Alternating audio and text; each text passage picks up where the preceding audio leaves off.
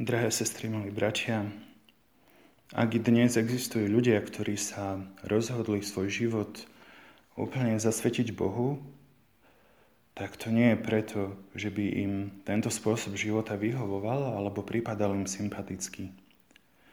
Dôvody zasvetenia reholných sestier, reholníkov a kniazov sú ďaleko hlbšie.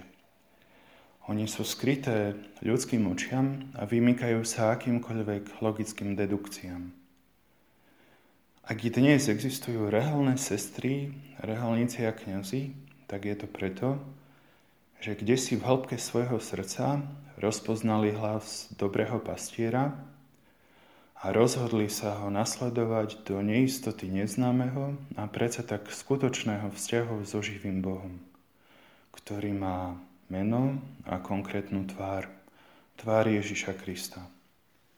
Ak i dnes existujú reálne sestry, reálnici a kňazi, tak je to preto, že sa neopierajú o svoj zrak, ale snažia sa svoj život úplne odovzdať Bohu. Ako si intuitívne vedia, že On je jediný, kto vidí a kto ich povedie do pravého života, do života v hojnosti.